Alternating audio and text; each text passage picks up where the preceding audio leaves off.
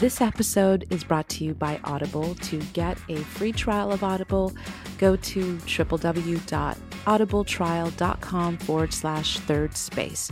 Again, that's audibletrial.com forward slash third space. One fantastic thing about Audible is that they have two audiobooks from Stacey Abrams.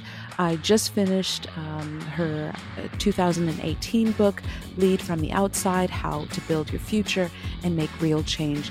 This is a really fantastic and quick read or listen. Um, she kind of goes into really practical uh, steps on how to confront some of the issues that come up for uh, working people and how you navigate your own ambition through uh, really kind of treacherous uh, territory. I highly, highly, highly, highly recommend Lead from the Outside. Then I started her other book, Our Time Is Now Power, Purpose, and the Fight for a Fair America. Uh, she narrates both of the books, so it really feels intimate, feels like you're in the room with her. I highly recommend um, supporting her fantastic work and and and uh, hearing her uh, read her words. So again, for the free trial, that's www.audibletrial.com forward slash third space for, to get one free audiobook.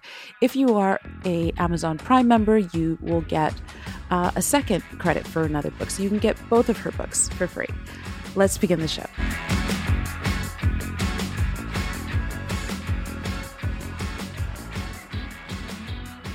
Thank you all for joining us this week. My name is Faiza Farah, and this is the Third Space podcast. Uh, for the new listeners, the Third Space podcast is is really a podcast that goes beyond the binary, left, right, uh, gay, straight, black, white, uh, and kind of breaks up that binary to to create a kind of third space. We have conversations with interesting people, and I, I hope um, you know through these conversations you can learn a little bit about the guests, but also get closer to a deeper understanding uh, of yourself and the world around you. Um, this is such a historic week with epic voter turnout. We ousted um, President Trump and elected um, Kamala Harris and and Joe Biden. And honestly, as a as a Black Muslim American immigrant, I I didn't realize how much I was holding in my body, and I was like ODing on on CNN and live streaming 24 7, knowing that it was completely unhealthy, but so deep in it. And when I heard Wolf Blitzer say that they could safely project that Joe Biden and Kamala Harris were going to be the next president and vice president elect, I cried like a baby, you know? And I didn't cry because I, you know, I, I all of a sudden think that uh, homophobia and racism and misogyny was going to go away in the United States, and and that it wasn't still going to be difficult for working class people, you know. Um, but there's a kind of psychic trauma that you endure with with the symbol of of Trump and then all of his policies and and we've all kind of asked ourselves this question i'm sure like what would we have done if if um, if we were in Germany during the rise of of you know um, Adolf Hitler and and and concentration camps, would would we be you know part of the public that just kind of ignored what was happening or justified it in some way or resisted? And we all would like to think that we would be part of the resistance right? Um, but there's there's a kind of level of disgust one has with themselves and and and also just a, a, disdain for the kind of society that would allow for something like this to happen. But when we separate hundreds and hundreds of children from their parents on the border people seeking a, a better life fleeing persecution um, in their home countries and then when there are you know hundreds of reports that those children are molested and harmed or in really unlivable conditions it it breaks something you know it breaks something in you and you feel so helpless. I know i felt very helpless. Everything from the muslim ban to the rhetoric um, that really exposed what we already knew about um, the the underbelly of of racism and white supremacy in the United States. But when you have someone in that position of power that overtly, uh, you know, speaks to the worst parts of our society and and dog whistles, um, and you have you know tragedy after tragedy uh, it's it just seems like too much. And i think all of us have been collectively holding our breaths and trying to get through this global pandemic and and take care of our families or friends or take care of ourselves and and try to keep you know the lights on and and food on the table. And i think this victory over the weekend was a kind of relief that I honestly didn't realize how deeply I needed and how visceral of a reaction I would have. Um, yeah, I, I want to take an opportunity to to talk about Stacey Abrams. She th- there's been a lot of uh, talk about her. You know, uh, she lost her election um, in 2018. Many people um, say that she unfairly lost that election because of voter suppression. Um, about 100,000 ballots in Georgia were invalidated for r- stupid things like uh, hyphens missing in names or signatures not matching when, you know, it's scientific knowledge that uh, you grow like in every year that you get older, your signature changes a little bit. So, um, and and most of these uh, invalidated um, ballots and registrations were were from black voters, and um, I feel like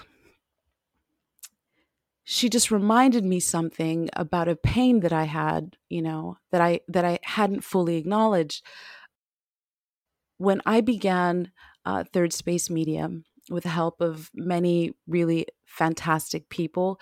I was pitching to every venture capitalist that would listen to me. I would get into really prestigious rooms, uh, folks that invested in Uber and Airbnb, and they were the it folks, you know. But I was oftentimes the only woman of color and oftentimes the only woman in the room and trying to, you know, pitch hand uh, with an idea of growing this media company.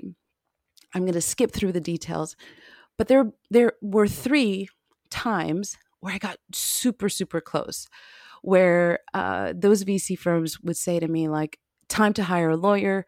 We're going to send you the investment and look over it, look at the term sheet, and and let's go." You know, so so you go from you know being faced with the the the, the statistics around uh, a black female founder and, and how little resources you get. Uh, women typically get like under 3% of vc uh, venture capitalist money. Uh, black women it's like 0 point like 4 or 5 or something like that. You know it's it's it's it's um it's dismal. And and i i i was under this kind of delusion that I was going to be the exception. You know, I had this like deep blind faith that I was going to be the exception.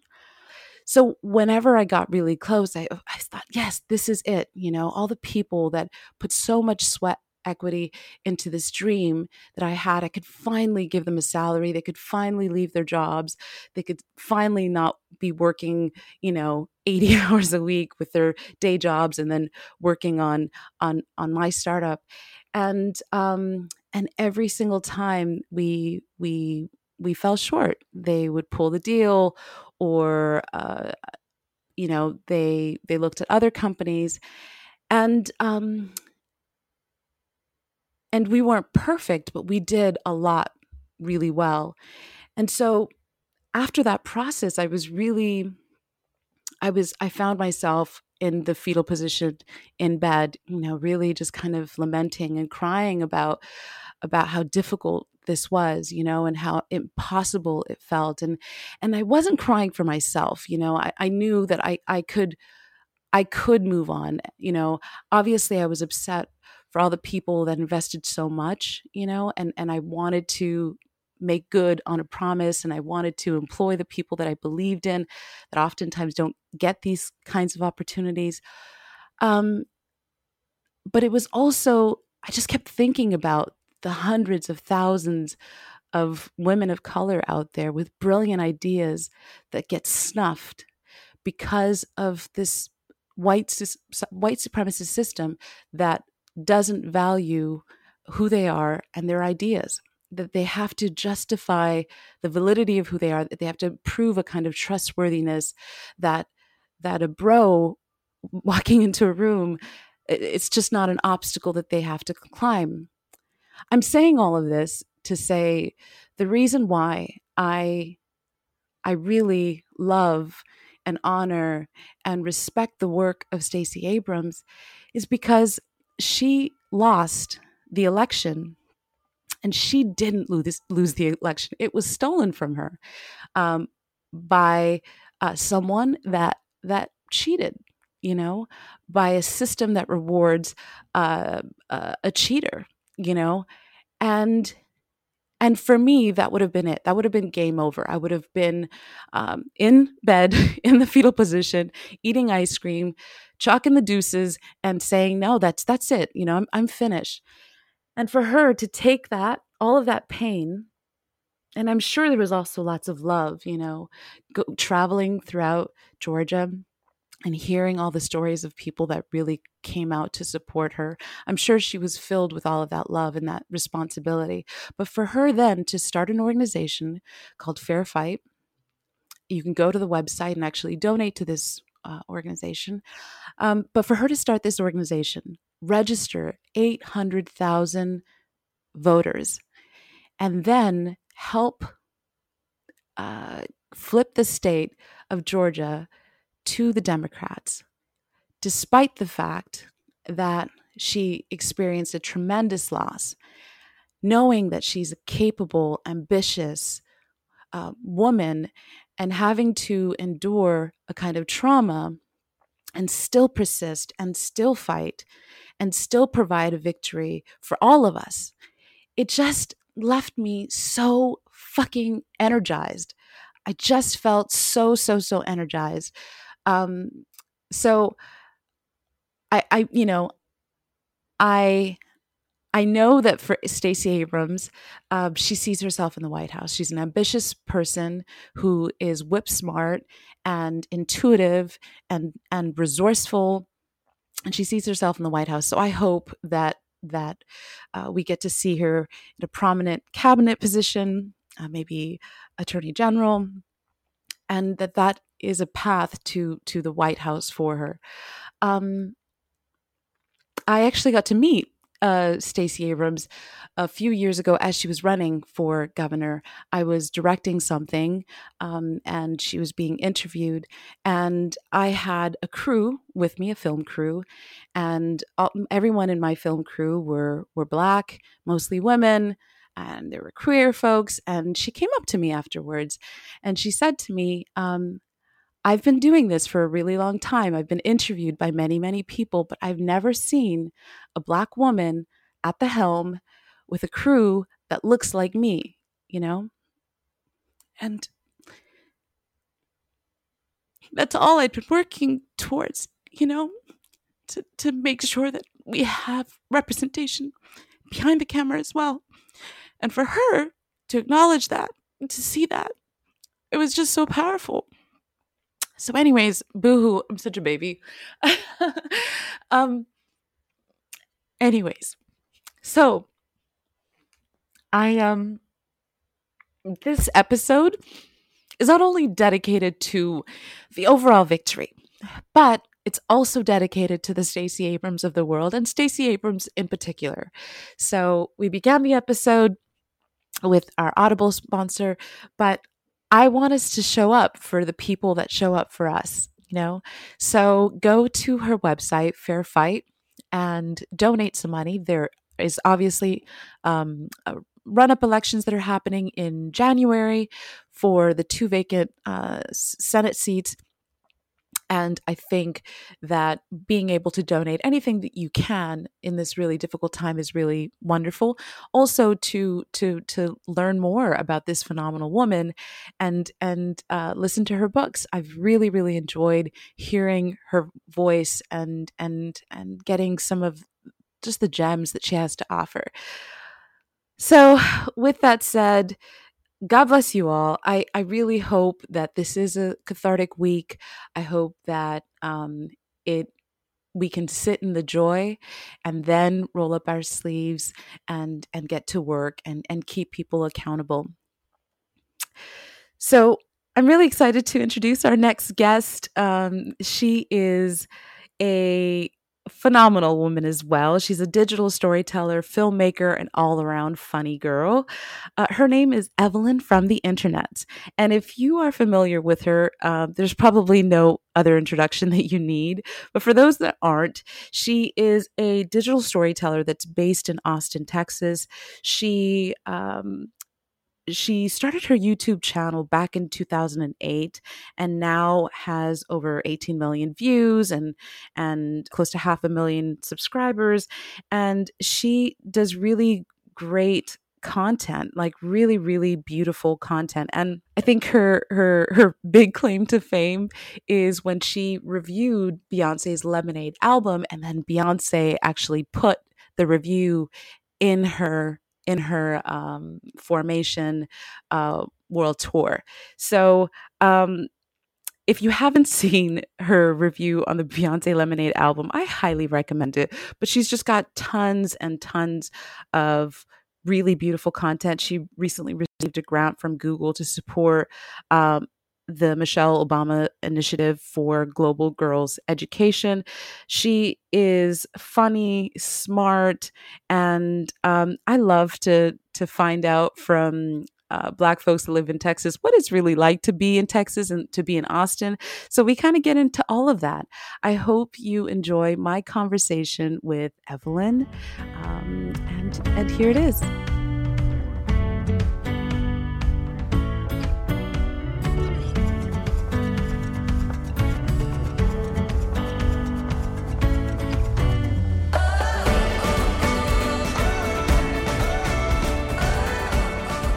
Hello, Evelyn. I am I'm your internet cousin, okay? And I guess a lot hey, of people feel hey. I guess a lot of people feel like they know you and they're like you're their cousin or BFF, um, mm-hmm. but I mm-hmm. feel like that. Um, thank you so much for being um, a part of the podcast. I'm so excited about our conversation. How you doing? I'm doing okay enough. Thanks for having me. I'm excited to chat. um, why just okay enough? Um, I guess there's a lot going on, obviously, but what yeah. what is what's the what's the most pressing thing going on for you right now? I mean, I feel like it's basically January, and so we should all just stop doing things. Like, I'm still doing things, and I'm like, is it not 2021? Like, the year's over. Like, call it it. So I'm just like, I've been in my office all day, like not really doing anything, mm. like staring at blank Google Docs. I mean, I checked my email, I did my budget, but like besides that, I, you know, I'm just like it, it's it's November basically, which means basically January. well, happy New Year! Um, happy New Year yeah, it's it's this this year has been one royal clusterfuck. And I remember at the end of 2019 how everyone was like, ah, 2019 sucked. Like foolish. We were absolutely foolish. 2020 vision, you know, like just and then Armageddon. And just yeah. was so so bad. Um, so where are you in the world right now? I am in Austin, Texas.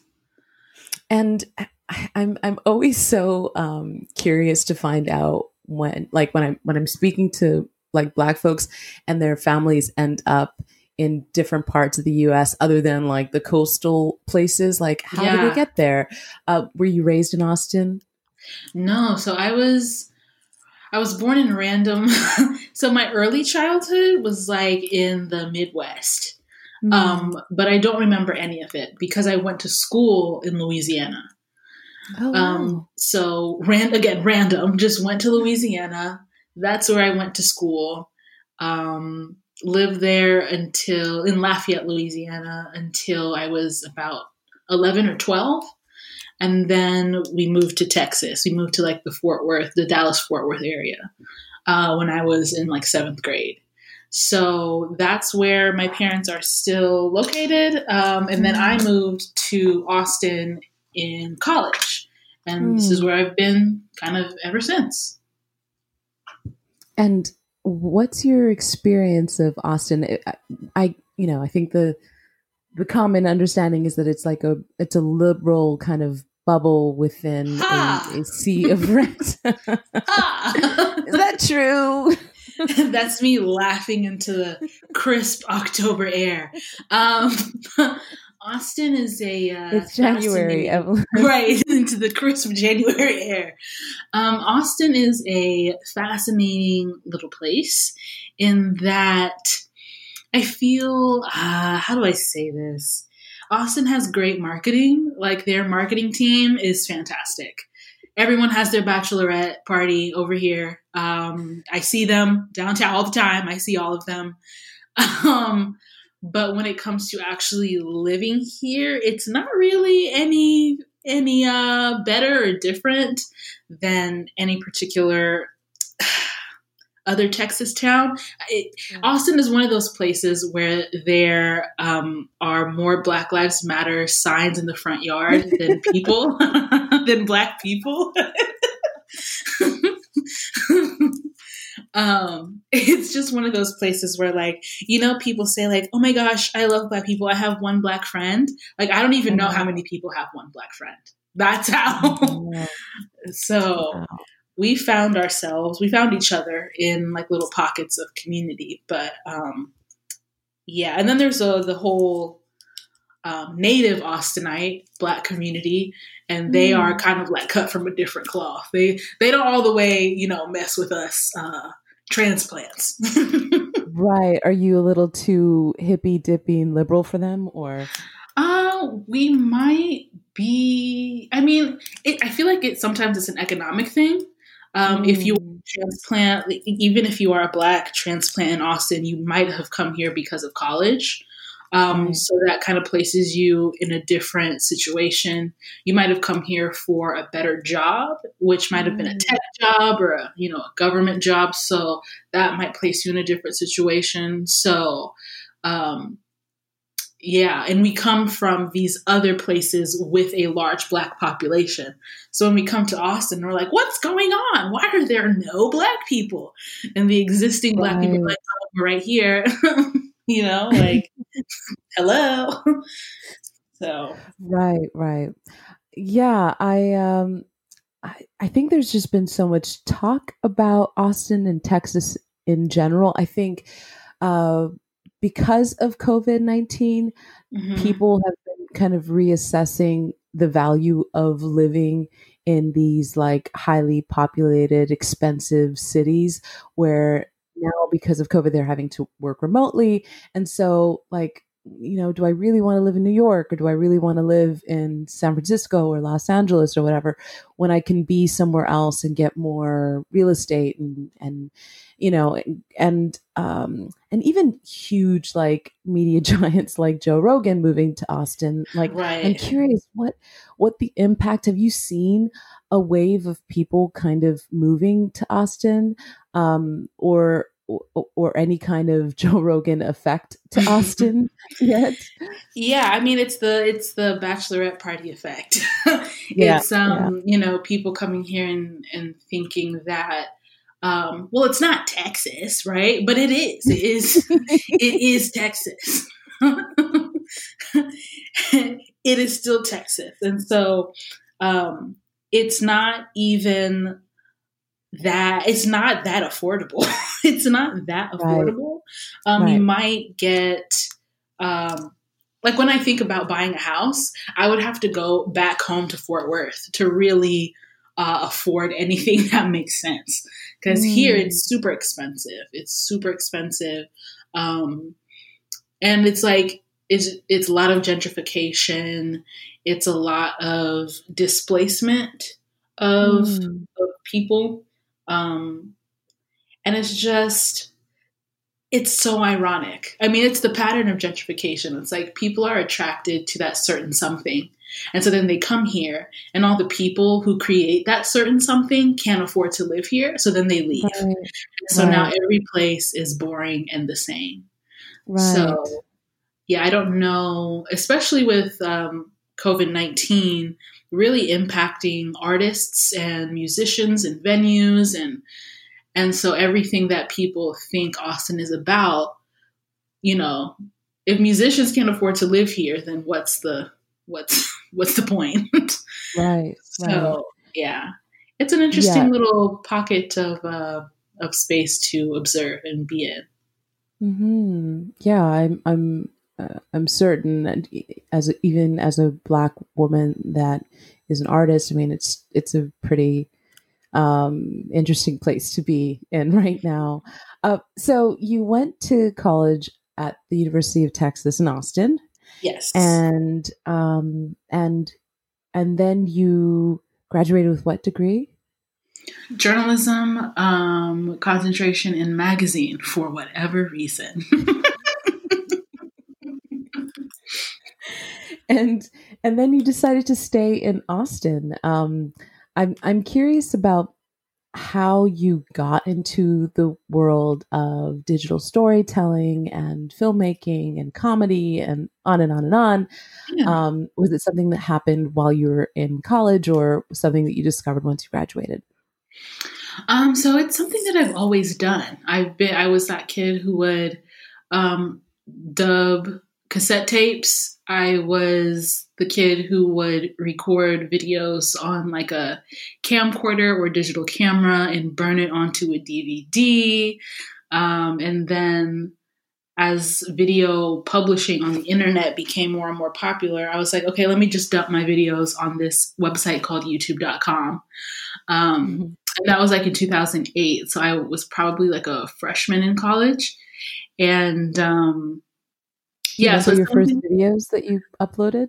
Oh, no idea. They are they are long gone. I have no idea what I was talking about. Um, but yeah, I was already making videos, and YouTube was just another place for me to put them. Um, and I didn't even realize that it was something that I could share with other people. It was like, oh, here's this cool website that allows you to upload. It gives you this really convenient link. You can give the link to the person you actually made the video for, and like the person, right? and then you can kind of keep it pushing. And then over time, especially as I began my journalism program, um, I knew that the economy was crappy, so um, this was at a time when, and it goes in waves, but it was at a time when reporters were like uh, photographers were getting fired, and the, the, reporter would have to do the photographer's job on top of their job writing.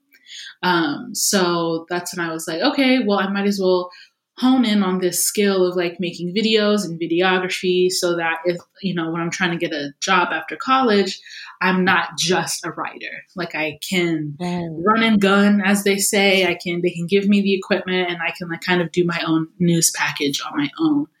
Um, so that's when i started uh, like I taught myself how to edit. I taught myself how to oh, use wow. my cameras at the time. And on the side, I was just posting videos on YouTube because that's what I honestly have always done. So it's very interesting for people to perceive it as like new or different when it's something that I've been doing since forever. Well, and I think I think uh, the way you put it is really interesting. Just seeing YouTube as as a platform where you could kind of just hold your content there, you know, and as Yeah. a utility, and then kind of you evolving with with the platform as as well. Um, so I you know I followed your um, illustrious career and your videos and don't laugh and i um i just one thing that i've always been really drawn to i mean beyond the fact that it's like like you know just insanely hilarious and like to the point where you're doubling over dying. Um beyond the fact that it's super super funny i found that everything that you do is like so vulnerable and so honest. And and i wonder like did you ever have any like reservations or or or uh or any fear about being so like transparent about where you are and how you're feeling um i think that's probably why you're so funny because even in the even in the humor there's so much honesty that is so so relatable. Uh yeah and i'm curious if that ever felt like like am i like did it ever feel awkward to do that did it ever feel like you were putting yourself out there or does it does it feel completely natural for you to be so transparent it feels completely natural to me. Um, I will say that I try and I try and push back a little bit because I'm not the only one who uses social media. So like everyone everyone is oversharing. It's just that for maybe whatever reason people value my version of oversharing more than others. but like by way of being millennials, this is a thing that we do kind of effortlessly. Um, Mm. maybe Gen Z even more. I don't know what they'd be doing, but um, but yeah. So it comes naturally to me, and but I think it comes natural to a lot of us. It's like that is what the, our society is now. Um, if you look on like your Facebook, yuck. I don't know why you would go back on Facebook. But if you look on your Facebook, like someone probably posted a picture of their new car.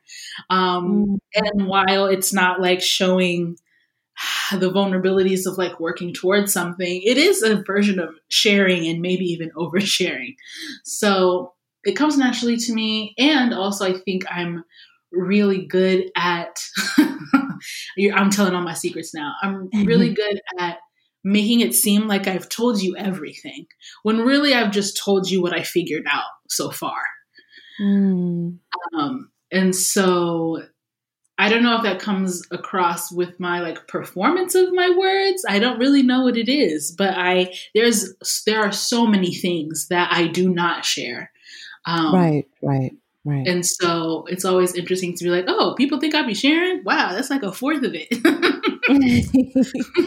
yeah well and i think i think it's even i mean even in your your your your hugely successful um, m- most notable stuff like like your lemonade review even in that like again so insanely funny but it's like I, I think this is what what good comedy is actually like just someone being able to articulate that thing that you feel and and put words and Yeah. and and and then it then it makes you feel like you're less alone and someone out there sees you because they are able to have like yeah just like really clearly express um their their feeling and and their point of view um so when did you see that that this was going to be like a viable career for you where you know you're you're creating content on youtube um, and and and think like you're starting to get noticed people are starting to see some of your work and and it and it feels like well wait there's something here and maybe this is like a viable career path for me uh, it remains to be seen. it remains to be seen whether it's a viable career path. wait can we talk about this? Can we talk about this? Because Yeah. i i um i feel the same way. You know i feel there's so many times where people project um a, a level of like composure and like you know that that i just don't i don't i don't see within myself.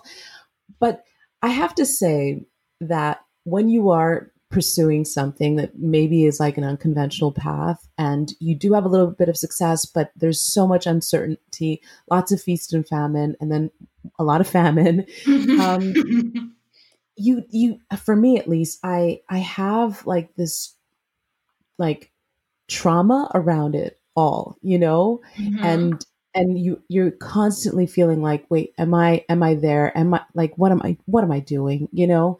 And mm-hmm. i wonder with someone like yourself that i i see as wildly successful do you feel that way too? Like do you feel like you're oftentimes thinking like what the fuck am i doing right now? You know? Um yeah i don't know what i'm doing. I will say that um, there are it's so complicated because um, growing up and even in college, I I was told that I could do anything I wanted to do. Like I could become anything I wanted to become, which is great, but it's also like, what? so I think I have all these ideas of what things should be. And so it's difficult to recognize where I'm at and so, especially because like I am by myself making these videos, like it's not, I still don't perceive myself to be doing something that someone doesn't have access to, you know? Like if what do you, you mean by that? Like if you can comment on my video, that means you have internet, right? um, it means, I would hope it means you have a wall available to you that you can maybe sit in front of and you know you can you can record videos too. I'm not i'm just a girl making uploading a video to youtube.com and there's a oh, lot of things that i want to do out not outside of that but through that that i haven't done yet. Right. Well i mean I, I think I think it's really important to say that, like, something that seems really fluid for you, like, I got an internet connection, I've got a phone, or I've got a camera, whatever, and I'm going to re- record. I mean, it seems really like simple, you know, but for so many people, it's it, like they they they have a an idea or something that they've been kind of like sitting with for so long that they'll never take the first few steps to do it. And so I, I think it does take like a kind of courage to be able to walk into those things, even even if they seem really kind of I don't know, it seems like like since every anyone can do it it should be something that's like not that big of a deal but the truth of the matter is is like yeah there's a lot of people that can like you know diet and get a six pack like all they have to do is like not eat and like you know and i just don't see a lot of people doing that because it's a lot yeah. of it's a lot of work and it's and it's discipline. It takes like a, a, a weird sense of believing in yourself and and and having the vision you know without having any evidence in front of you of things coming to fruition. I mean it just it's yeah. a lot. It's a lot yeah, I mean, not that you mention it, I, that I mean, I do realize that maybe uh, you know it's because I'm a Leo, so I want to see my face on camera. um, there is a performance aspect to it that comes naturally to me, um, and since I've always been that girl, I've been the kid playing dress up running through the house like oh yeah i'm putting on a play like please sit down for get your snacks ready. Like that was always me. Um but i'm like yeah it is easy for me to be like anybody can do it but for me it is like a perform the performance aspect that and i and i'm someone who talks to themselves heavily. So when people are like, "How do you figure out what to say in the video?" It's like because I'm talking to myself 100 percent of the time. uh, yeah, I. I um I was just like looking through a bunch of your videos and I mean even like your like chip reviews are so smack your mouth like it, it's it, they're all just so so good. Anyways, so uh, you know, you you were you were mentioning about like uh, beyond YouTube? What does that world beyond YouTube look like for you? Um, do you have like you know just kind of wild dreams about uh, where where digital storytelling or performance or comedy where that could take you? Yeah, um, I would love to be part of the whole TV world, um, mm. screenwriting or uh, being otherwise involved in um, narrative work like that. Um, creating characters that people that kind of become part of cultural references. I would love to like create a character that people reference for the for forever, you know? Um yeah, those are things that I definitely dream of. I mean, I even would love to be part of a team that makes a cartoon of some sort, you know? Uh just other ways of telling stories because uh a lot of us are on YouTube because that's what we have access to. Right. Um, and it's easier to like make things for yourself and find people on your own than it is to try and infiltrate an industry that is purposefully kind of opaque. So yeah, uh, yeah. Do you do you feel like there's a creative community that you can plug into in Austin? Uh, you know, a lot of people, especially in in your particular world, feel like they have to move to Los Angeles or New York to mm-hmm. to be able to have access to that world. Um, and in the meantime, while they're in those places, they connect with other creative spirits that you know that, then they get to kind of collaborate and and and show up for each other's projects and really try to make something. Um, do you do you feel like you have access to that in in Austin? Um, not as much. It's definitely been like a like a hustle for all of us to find each other. Um, mm. And I think a big part of it is um, we you can't wait for someone to be into the exact same thing as you. So whereas I perceive, because it's all perception, I perceive, you know, you throw a stick in LA and someone can do the exact same thing as you.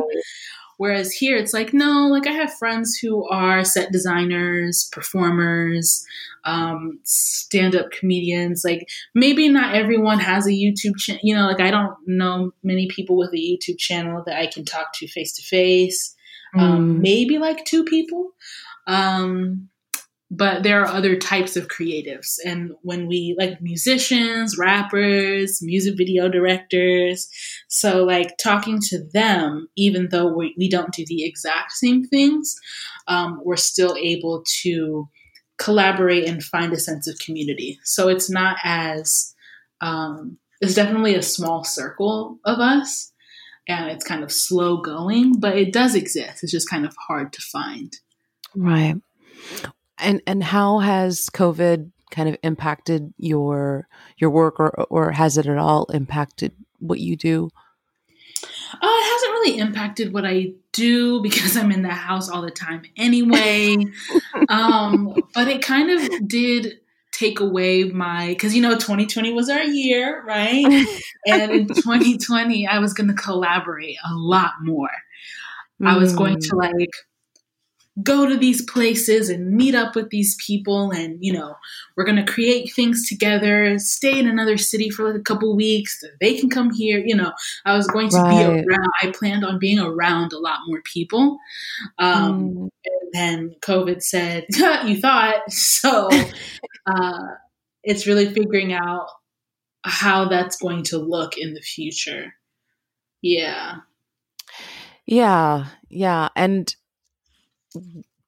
what's I guess since the beginning of this pandemic, I feel like you know the the beginning was like you know learn a new language, like bake bread, and like you know, yeah. um, and now everybody's like just bitch, just survive, just breathe, like if you can make it, you know.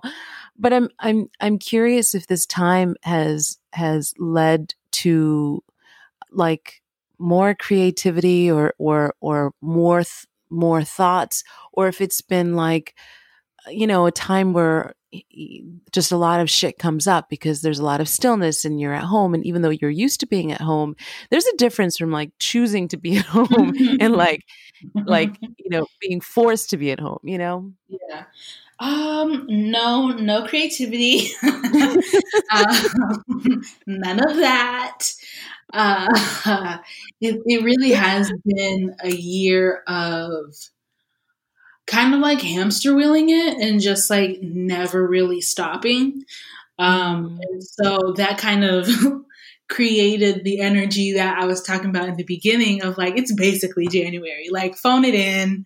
I'm done. um, yeah. I'm just like really tired at this point, um, and really wanting to take a, a break, but like a, a real actual break. And because oftentimes we take a break so that we can do other things, but I don't even want to do other things. yeah. Yeah. Or we take a break and then, you know, there's all that shitty negative self talk about being lazy and like, mm-hmm. you know, because mm-hmm. there's just such a like, I mean, I think one thing that I learned from this pandemic was like getting off of that hamster wheel of like grind, grind until you die, rise and grind. like, you know, like just feeling like, what the fuck is that? Like, you know, um, I'm ambitious and I know where I want to go, but this this idea of like just that being the sole pursuit of my life, it just doesn't make sense. Um, so what does that look like? What is what does rest like real rest, not like you know i'm like you said going to take a break to go some to do something else or take a break and then you know feel like shit because i'm taking a nap or spent the day in bed like you know what is that what does real rest look like for you uh, for me specifically it looks like having a conversation with my manager um, and saying like hey what if i didn't do anything in january and her being like that's okay with me um, and me being like oh okay. And so now I'm kind of looking at my January, you know, at the beginning of 2021 and being like, okay, I'm not going to, um, because for me, the hamster wheel is making sponsored videos. Um, right. and like having videos be sponsored and it's a contract and you send talk to the client, blah, blah, blah, and it's this whole mm-hmm. thing and then it starts over the next month. Um, and so wanted to take a break from that and just like not making things because I have a contract, but making things because I would like to make things at that particular time. And what is what is that process for you? Um, you know, I, I think there is a business, obviously, to um, f- for creating content um, because because it's a business, it's a livelihood. But then, how do you shift gears and give yourself the opportunity to kind of dream up ideas and you know because that it's hard. Sometimes that process could be like you know a day or an hour or a moment, right? The mm-hmm. idea comes, but then oftentimes it's like it's some it's like you need that time for that for nothing yeah for something to you know so how do you what you know how do you how do you make that shift and give yourself space to to enter a more kind of creative uh i guess even the sponsored content is creative but but you know what i mean yeah absolutely um it's very easy for me to make that shift because i don't actually like working those people who are like uh, do the job you love and you'll never work a day in your life. I'm like, can't relate. it's still work. Um, so it's very easy for, for me to be like, I'm going to not. I'm going to take a nap. I'm going to, because really what it is is like living life, especially if you're a storyteller or if you're even a comedian, you have to draw from life experiences. So if you're not making any new life experiences, you have nothing to say anymore. Um, mm. So that's why you see like musicians just like running away and like they're on a Rihanna was on like a yacht for four years. um, you know, Frank Ocean, we don't know where he went. So, so yeah, it's just for me that looks like living life as if I don't have a job.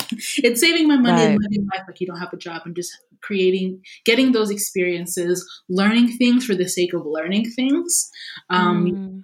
whether it's taking classes or um, making art that no one will see, or um, you know, cooking, spending time with family, things like that. Those are the things that get my creative juices flowing again um, or even just help me feel rested enough to like sit down and think quote unquote productively. Yeah. And do you have a a kind of dream project in mind I would love to uh, write a 30 minute comedy for television or streaming. Wow. So, yeah, coming to a TV near you, maybe. Yes. yes, definitely.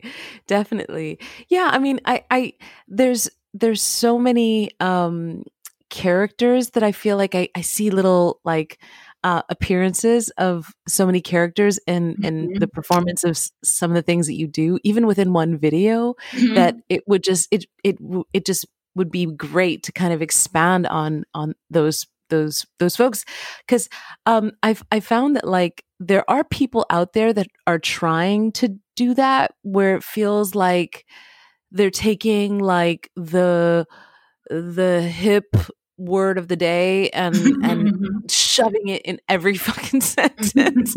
and like, look, it's relatable, mm-hmm. you know.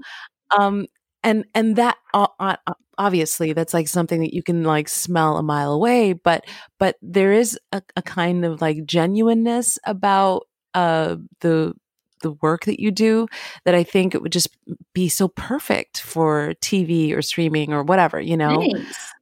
Yeah, yeah, and also um you know, you can act. So and you're funny. So that's Thank you. Like yeah, um are there are there people or career uh, careers out there that um, you'd love to mirror or or folks that you really draw a lot of inspiration from?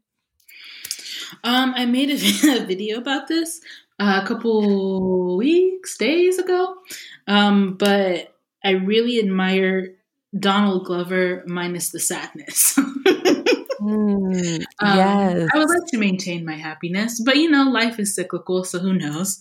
Um, but I really enjoy his work in that he kind of does whatever and um, he can experiment with different art forms. I really ad- admire that. I don't know if I want his exact career, but I admire just the act of like, I want to make music today. I want to act. I want to write something, you know? Yeah. Yeah. I want to do stand up comedy. And yeah. Mm-hmm. Yeah, there there is um you know, he's he's someone that seems really, really free to me, you know. Mm-hmm. Um I, I think because he's always just kind of following uh his own creative impulse. I mean, from writing on 30 Rock and then walking away from that to mm-hmm. do, yes. you know, his own thing. It just seems like everyone else is probably saying like are you insane you know mm-hmm. um and and to see like yeah the trajectory of his career and and then how good i mean we've been inundated with really good television but atlanta was so good you know so good there were like the moments of like surrealism and mm-hmm. and funniness and the depth and and breaking um, new actors, you know, that yeah. now are like staples. Uh, yeah, just so insanely talented.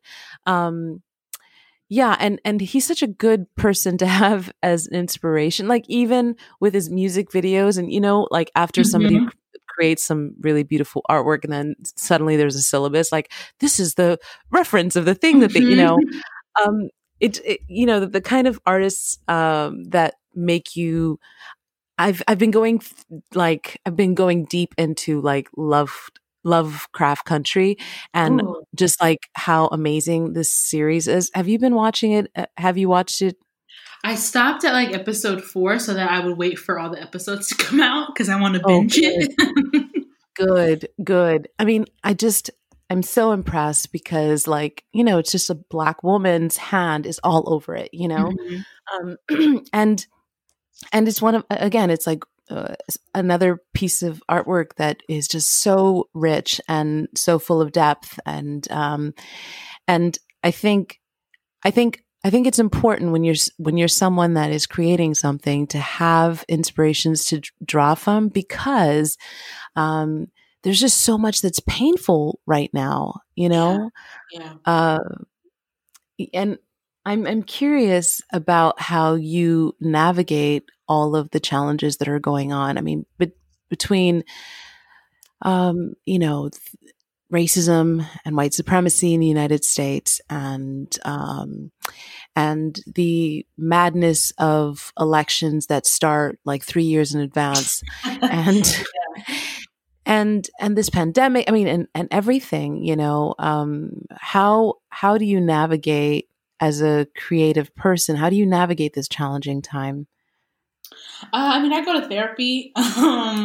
Um uh, 10 out of 10 would recommend. Uh, I hate that it's not available, like financially accessible to everyone. Um, and I think all Black people should have a Black therapist that they like. Mm-hmm. Um, so I go to therapy and we talk sometimes about like uh, when you when you do creative work, you feel like you are your work. Um, and my therapist has helped me kind of reframe that and say that my work, like to think of myself as a well and my work mm-hmm. is the mm. water.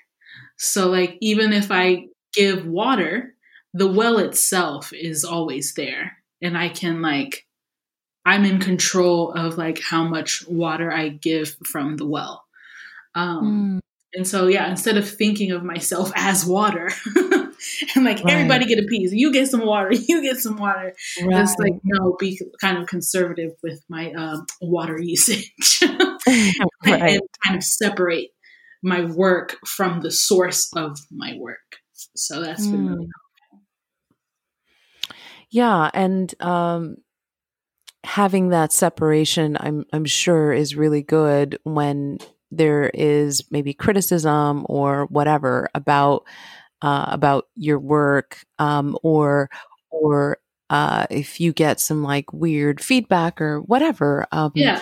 N- seeing yourself as something that is whole and complete outside of the thing that you're doing i think is really really good you know in terms of having that perspective mm-hmm. um, do you see yourself uh, staying in in austin forever and ever Oh, forever and ever, no.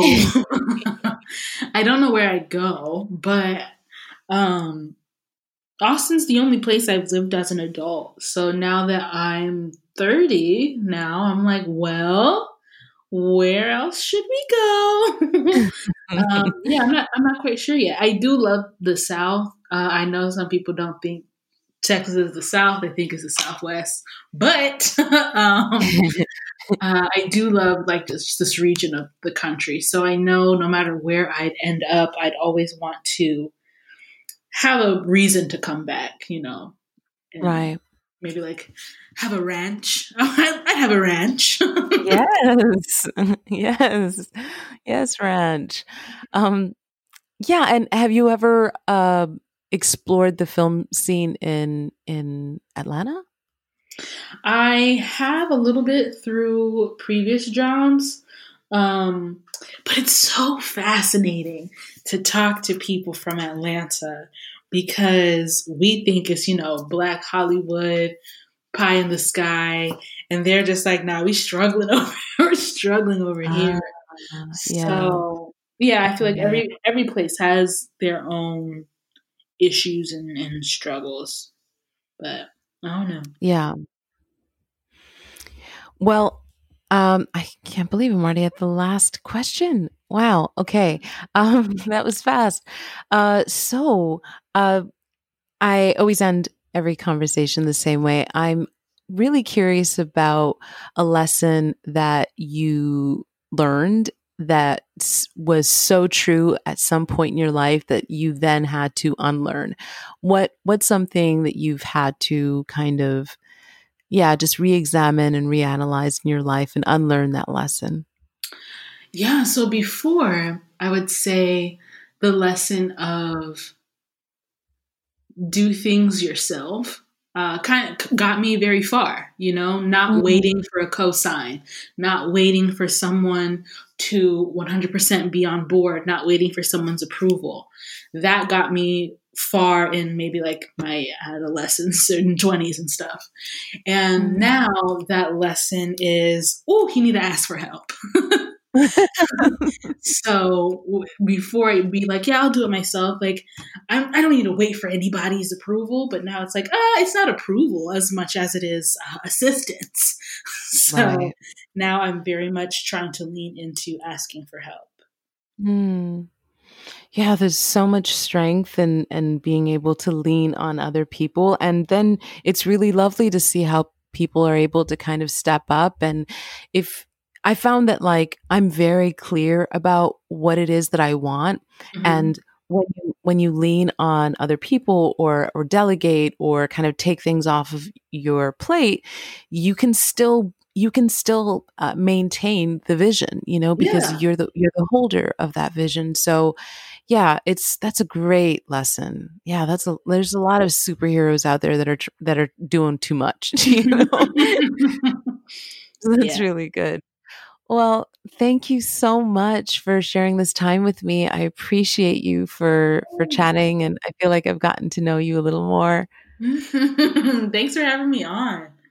Absolutely. And best of luck. I just I, I feel like all of the things that you are dreaming about are so so so going to happen for you because of yeah just just because of like i don't know there's just such a clarity of of your particular point of view that i think is so needed and it's so honest and so so funny um and plus beyonce knows you so it's it's got to happen. You know you know?